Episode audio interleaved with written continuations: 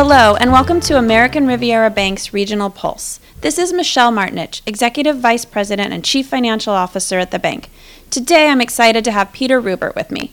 Peter's a professor of economics at the University of California Santa Barbara, as well as the director of the Economic Forecast Project and associate director of the Laboratory for Aggregate Economics and Finance at UCSB.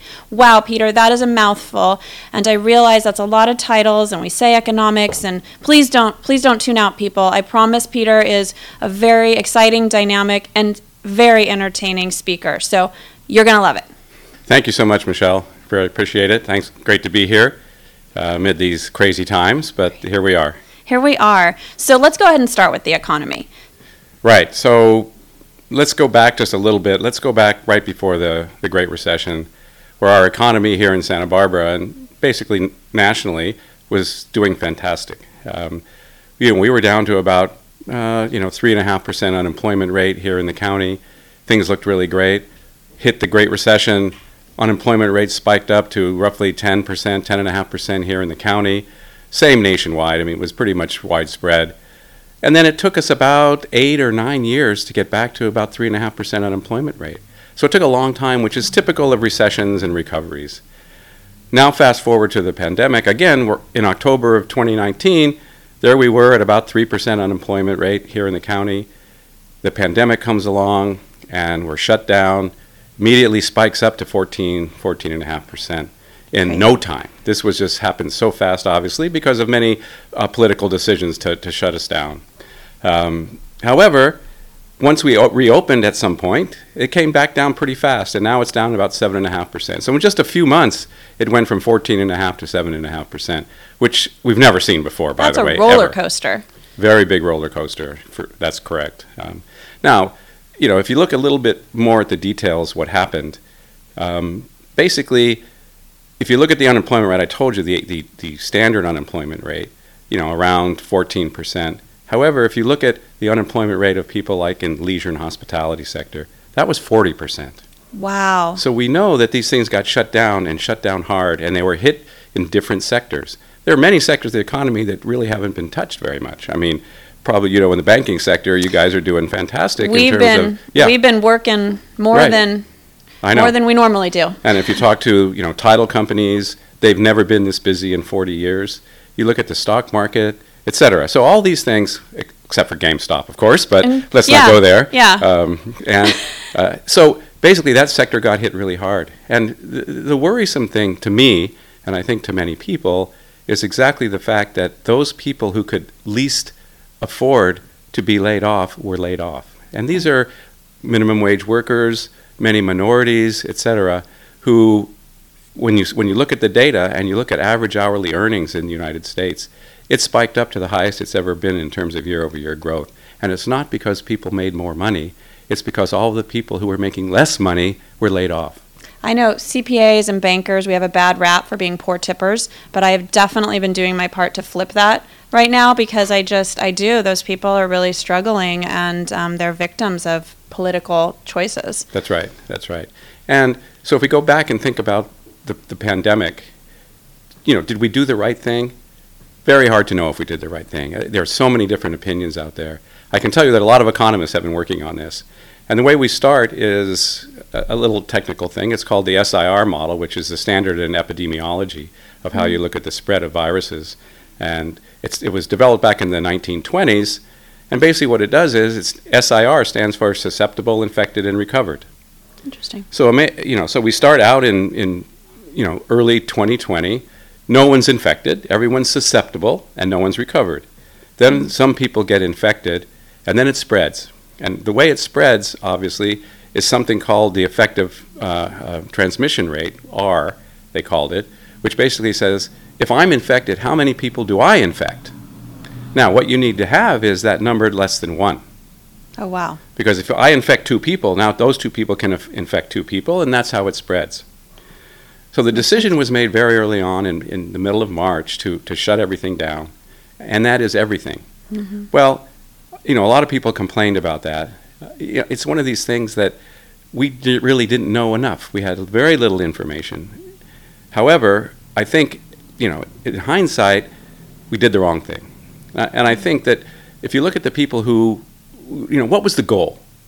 Well, if the goal is to, you know, flatten the curve, as they said, the virus spread curve, so that our our healthcare system is not overwhelmed. Well, you know, we did okay on that. However, what that did was it made our unemployment insurance overwhelmed. and by the way, I just read a, I, you know, a, a, really bad rap I think from the state auditor's office about the uh, employment development department here in California about how slow they were to get many payments done in the unemployment insurance system. Well, let's go back. Who was prepared for this pandemic? Tell no me. No one. No Who? one. No one. Now, should we have been prepared? Well, yes. Now, but I'll get to that in a second, what it means to be prepared. But, you know, we had a, a worldwide pandemic in, the, in 1958 and 59. Yeah. It killed over a million people worldwide, killed over 100,000 people in the United States. We had another one in 68 to 70 with three waves in some places, two waves in the United States, um, killed another 100,000 people in the United States. These things aren't rare, they happen. They're going to happen more often, probably, given the global nature of our global of- travel. of the global travel.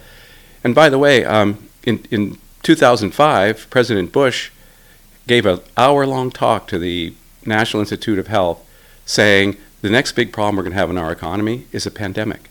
Wow. And he actually set up, I think, something called influenza.gov or something like that for us to be prepared.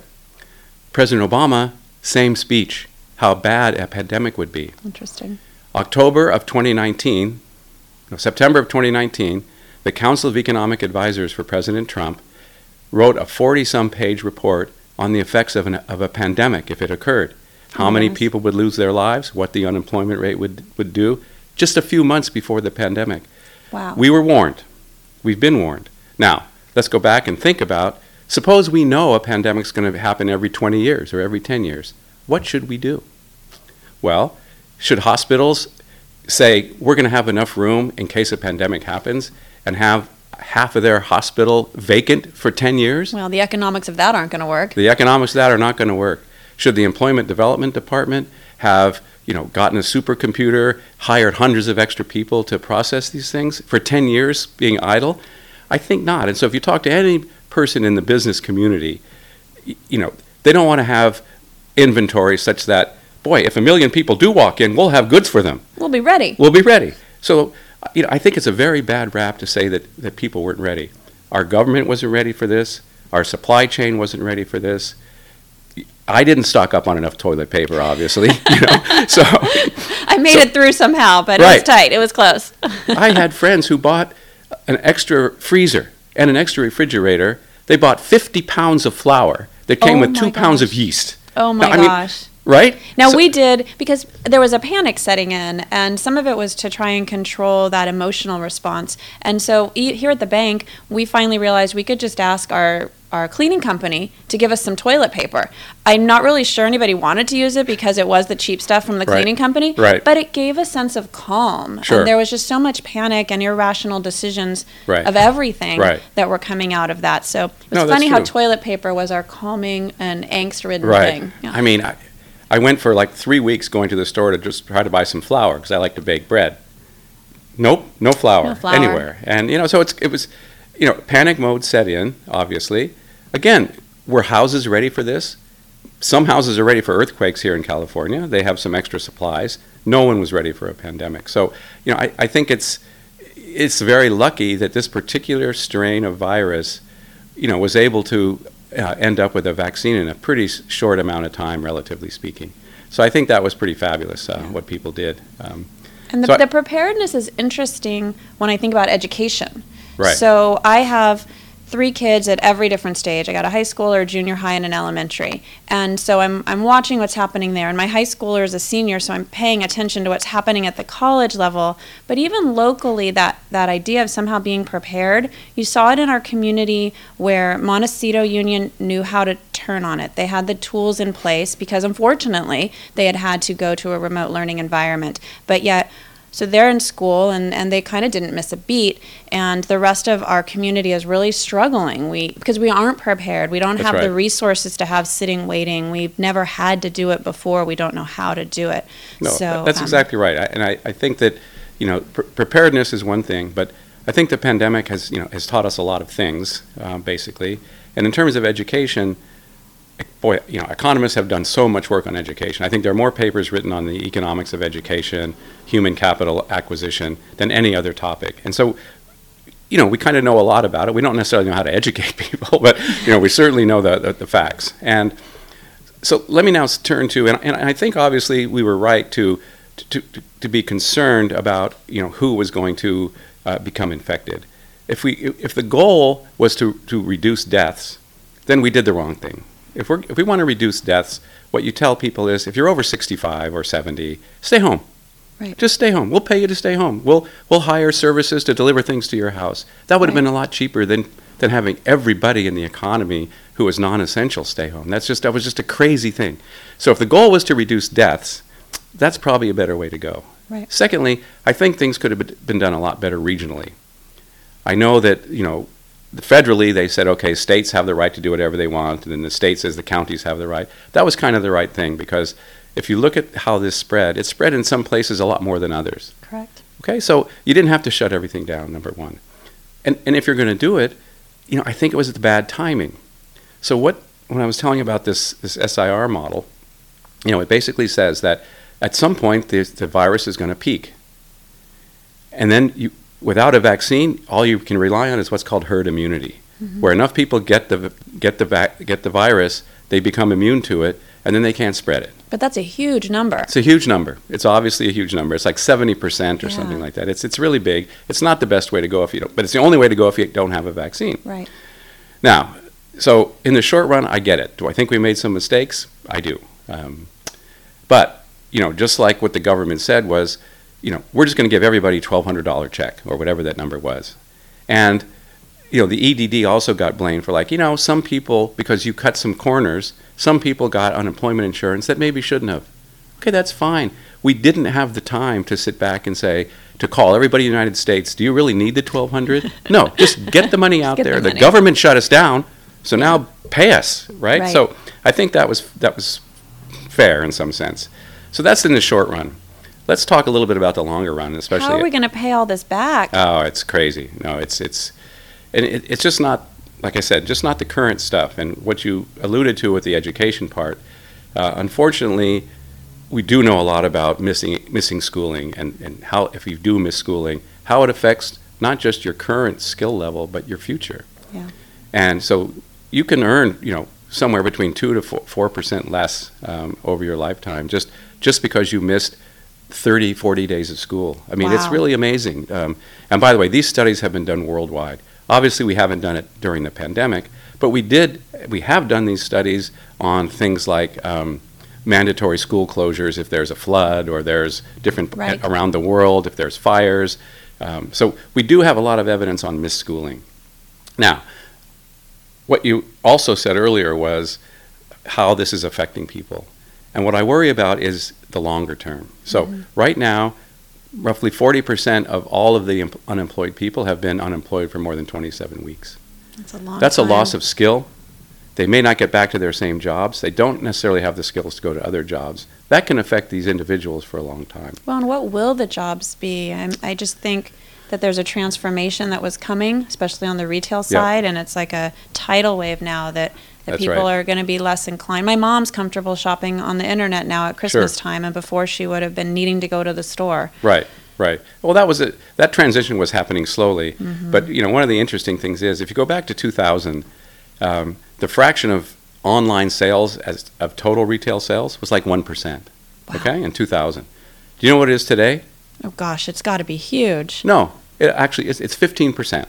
Oh, 15 percent of all sales are, are online. even this year? e-commerce, even this year. Interesting. Yeah, it, it, it shot up a lot. It went from 12 to 16 percent during the pandemic, something like that. Not as big as I would have and if you think about it, I mean, still a lot of people go to the grocery store. yeah, that's true. A lot of people go to the gas station. A lot of people do all kinds of things. And so we forget about those kinds of things, Yeah, you're right? right. We, are thinking about Christmas. yeah, I'm thinking about and- clothes. right. I'm thinking about yeah. And so that transition's been happening. Um, I, I think that, so going back to the, to the education part, uh, it was not uh, homogeneous, the effects across the board. And especially with the, with the lower income individuals who are going to be hurt probably for a long time. And if you look at the numbers out there, Harvard and the OECD did a study, and they basically saw that like in Germany, the number of hours of schooling um, per day fell from like 7.2 to 3. And in some countries, by more than that. Yeah. And if you look at the increase in gaming and stuff like that, it's doubled. So these kids were not studying, you know, they were playing these games. This is going to affect them for, for a very long time. My son is the master of that. So he's eighth Yep. grade. He's an avid reader, which most people think isn't that great. Well, the problem is he escapes into the books. Right. And so it's so easy for him to have Zoom open. So he's logged in, but Right. little does the teacher know he's got a side screen open with an electronic book, and he's gone into that fantasy world of that book. He's not paying any attention to what's Sure. happening. Even though the teacher thinks he's there, he's not really there. Right. Logged in, but yeah, but that's But right. logged out. and we we've never experienced this before where we don't know the effectiveness of online learning. There's no studies on that. We really don't know. So that's that's a big mystery. Again, it's, it's going to affect people in lots and lots of different ways. Just not the cognitive skills, but what's you know what's called the socio-emotional skills. And you really need these kids to be around each other to learn how to behave, to learn discipline amongst themselves, and that's a big part of learning. And you know we forget about that. My And- older one and I have been joking. I said, okay, when you go to college next year, because we're going to assume you actually get to go to college next year, I said, I think one of two things is going to happen. Either none of you are going to know how to socialize and you're going to be scared of each other, or you guys are going to be so happy to see each other. It's just going to be one raging party and Right. absolutely nothing academically happening. And I'm not sure which one's better because Right. I feel like they need those, soci- those um, They emotional contacts again do. and they need to figure out how to talk to human beings again. No doubt about that. And so, you know, so given that, I think we do have a chance right now. Number one, we really have to direct our resources to some of the um, lower income areas in our in our environment. We need to get internet, good internet to them.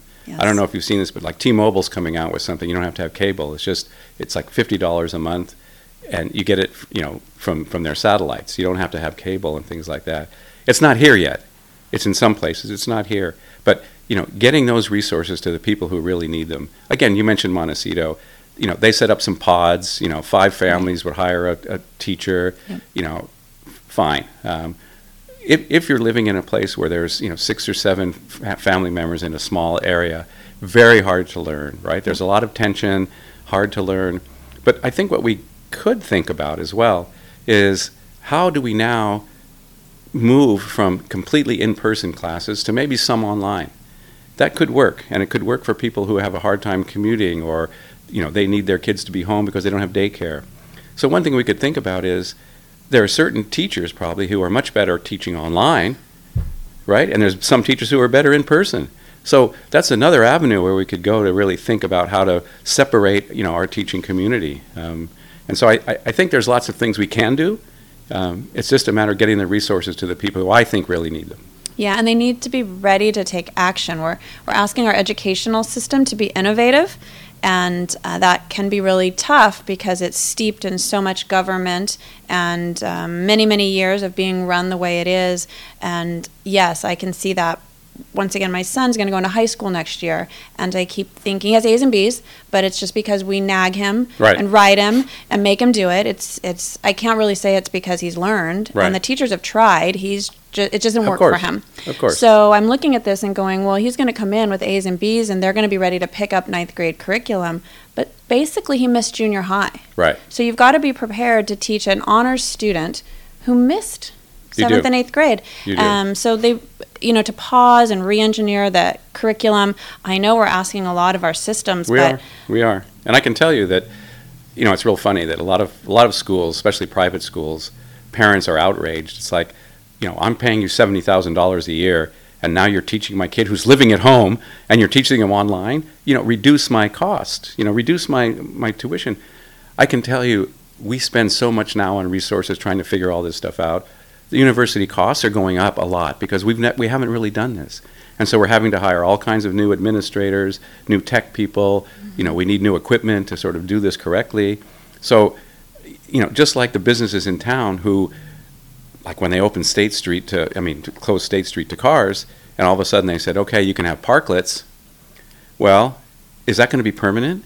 So now all these businesses came out, they built parklets, they spent thousands and thousands Right. of dollars building these parklets, and you know, one friend of mine who owns a business, he he said the new, you know, the, the small business relief package was written very poorly. At least he told me that it's written about gross revenue.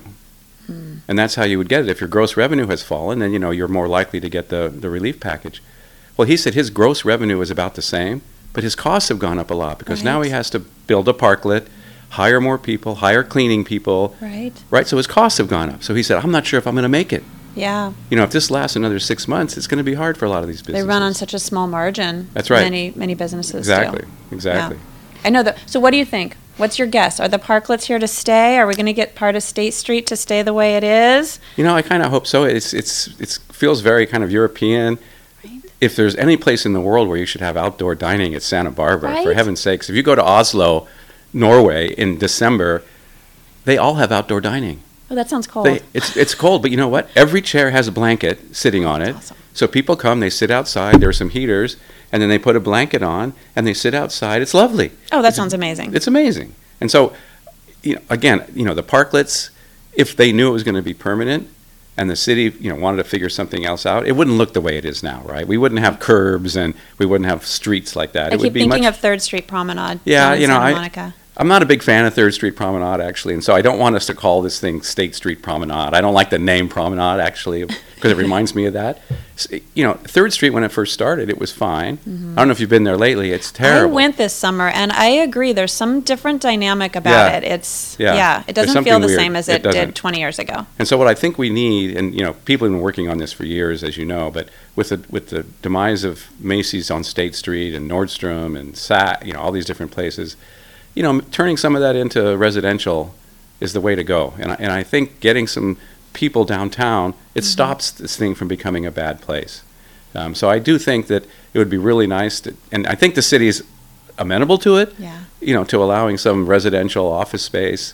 Um, do I think offices are going away because everyone's going to work remotely? No, No, I can No. tell you, we have people that have realized remote is not fun. it's not fun. It's you got to do it, and it's okay. But it's you miss being around people. You do. miss the the camaraderie of the office Right. and the productivity that comes with that, and the creativity. I do think you're. So- I, look, I, I think that's exactly right, and I do think that, um, you know, what you miss is, you know, like if I'm walking down the hall and it's like, hey, Michelle, I just, you know, I was, I'm meaning to talk to you. You know, do you have a minute just quickly in the office? You know, and and we we kick around some ideas. That doesn't happen on Zoom.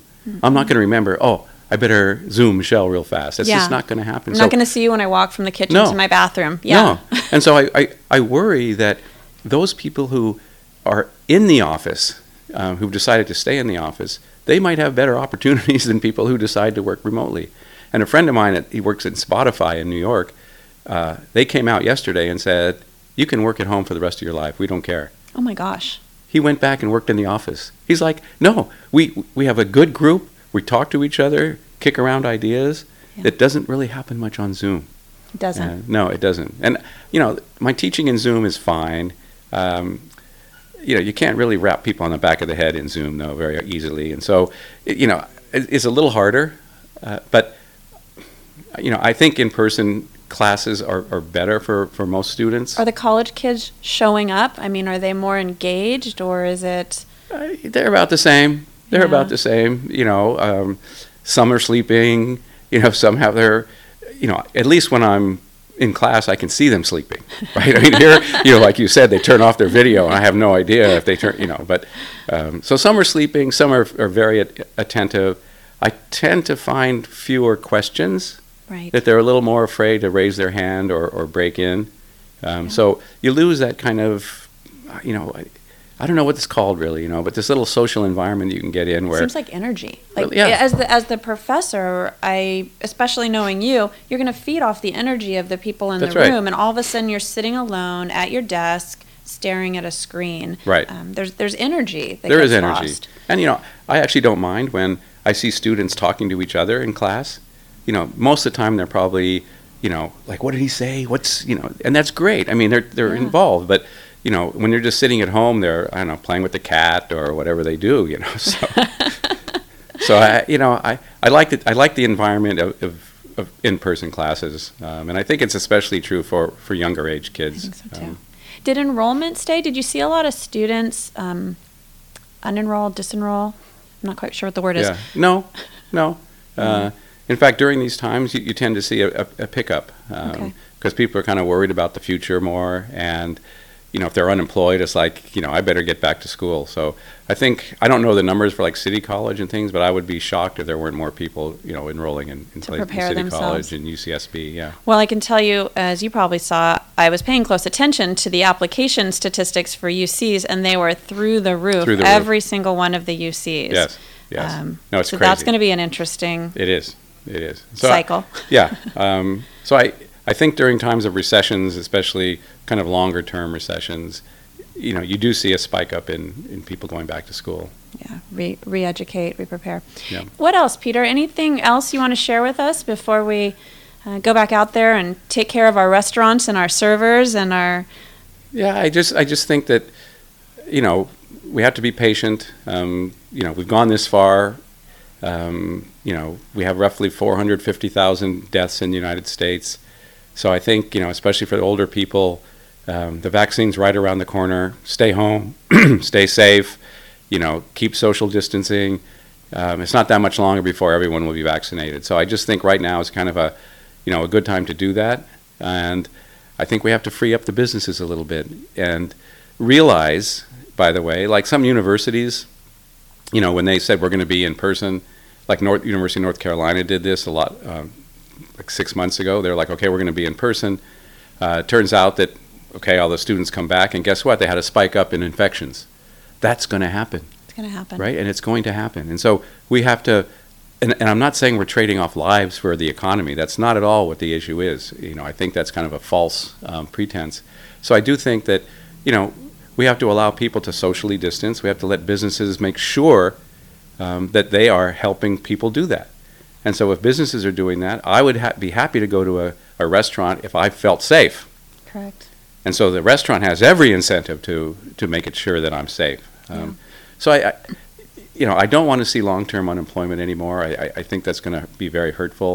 And by the way, I've told our public health department, I know you're looking at COVID in, uh, uh, illnesses and COVID deaths, but during this time period when people are unemployed this long and getting depressed, there's opioid uh, problems, there's alcoholism, there's child abuse, domestic abuse. Those things also have to be tracked, and Yeah. you know we have to care about that as well. So, you know, it's it's a big issue. Uh, you know, there's no real silver bullet out there that is going to fix everything overnight. Uh, but I think we do have to maintain some social distancing, wear masks, even though I hate it. Um, your glasses fog up, I know. Yes, yes, yes. Somebody needs to, there's an entrepreneurial something there that somebody needs to find that hack for us. Or maybe people are going to be like, well, if this is six more months, I am going to get contacts from now on. Oh, there you go. It's like- There you go. Maybe it's time to just So contact sales are going to go up. Yeah, or know. the, the laser surgery, right? That's right. Suddenly, all Yep, of the, yep. the eye surgeons are going to be That's the right. new Or little fans that go that blow it down on your glasses Oh, there or you something. go. There you go. For those of you listening, that's your idea right there. A little That's right. fan on the sunglasses or on the glasses. Well, thank you so much, Peter. We really appreciate your time today. Um, and thank you to all of our listeners for joining us. If you'd like to learn more about the Economic Forecast Project, you can visit their website at, are you ready? It's a bunch of letters, efp.ucsb.edu. And Peter, thank you for those um, informational sessions you've been scheduling with public health, with Dr. Fitzgibbon and the rest of her team. Those have been, I've been participating in those, and those have been Those really good. So I would encourage all of you to check those out too. Um, Uh, you guys together are so great, great. people. No, they're so great. You know, Van Do-Reynoso, you know, Lynn, they're just amazing. And I can tell you, and I told, when I said thanks to them over the last thing, you know, they're working 16 hours a day, seven days a week. so much. And, you know, she's, she's emailing me at like, you know, 11:15 p.m. And I said, you know, Van, go to sleep. And she's like, almost done, just another 45 minutes of emails. but I can't. I've Like, got an idea. I've got something else I I, can make a So- difference with. So, you know, we really have to give some thanks to, to, to our healthcare system. And, Yes. you know, they're, they're just doing great. And don't blame them. They're not the ones not having the vaccine. Believe me. Uh, if they had it, you know, they would give it, they would come to your house. Believe me. So, Making the best choice they can with the information That's they, right. they can, right? That's and all right. we can do is learn. And um, like you Exactly. said, there's going to be a next time, so let's learn. Yep. And let's do better next time. Um, nobody likes to think about that, but like you said, history says, um, and travel says. right. Great. So- well, thanks so much. Thank you, Peter. If you'd like to learn more about American Riviera Bank, you can visit us at www.americanriviera.bank. Thanks again for listening.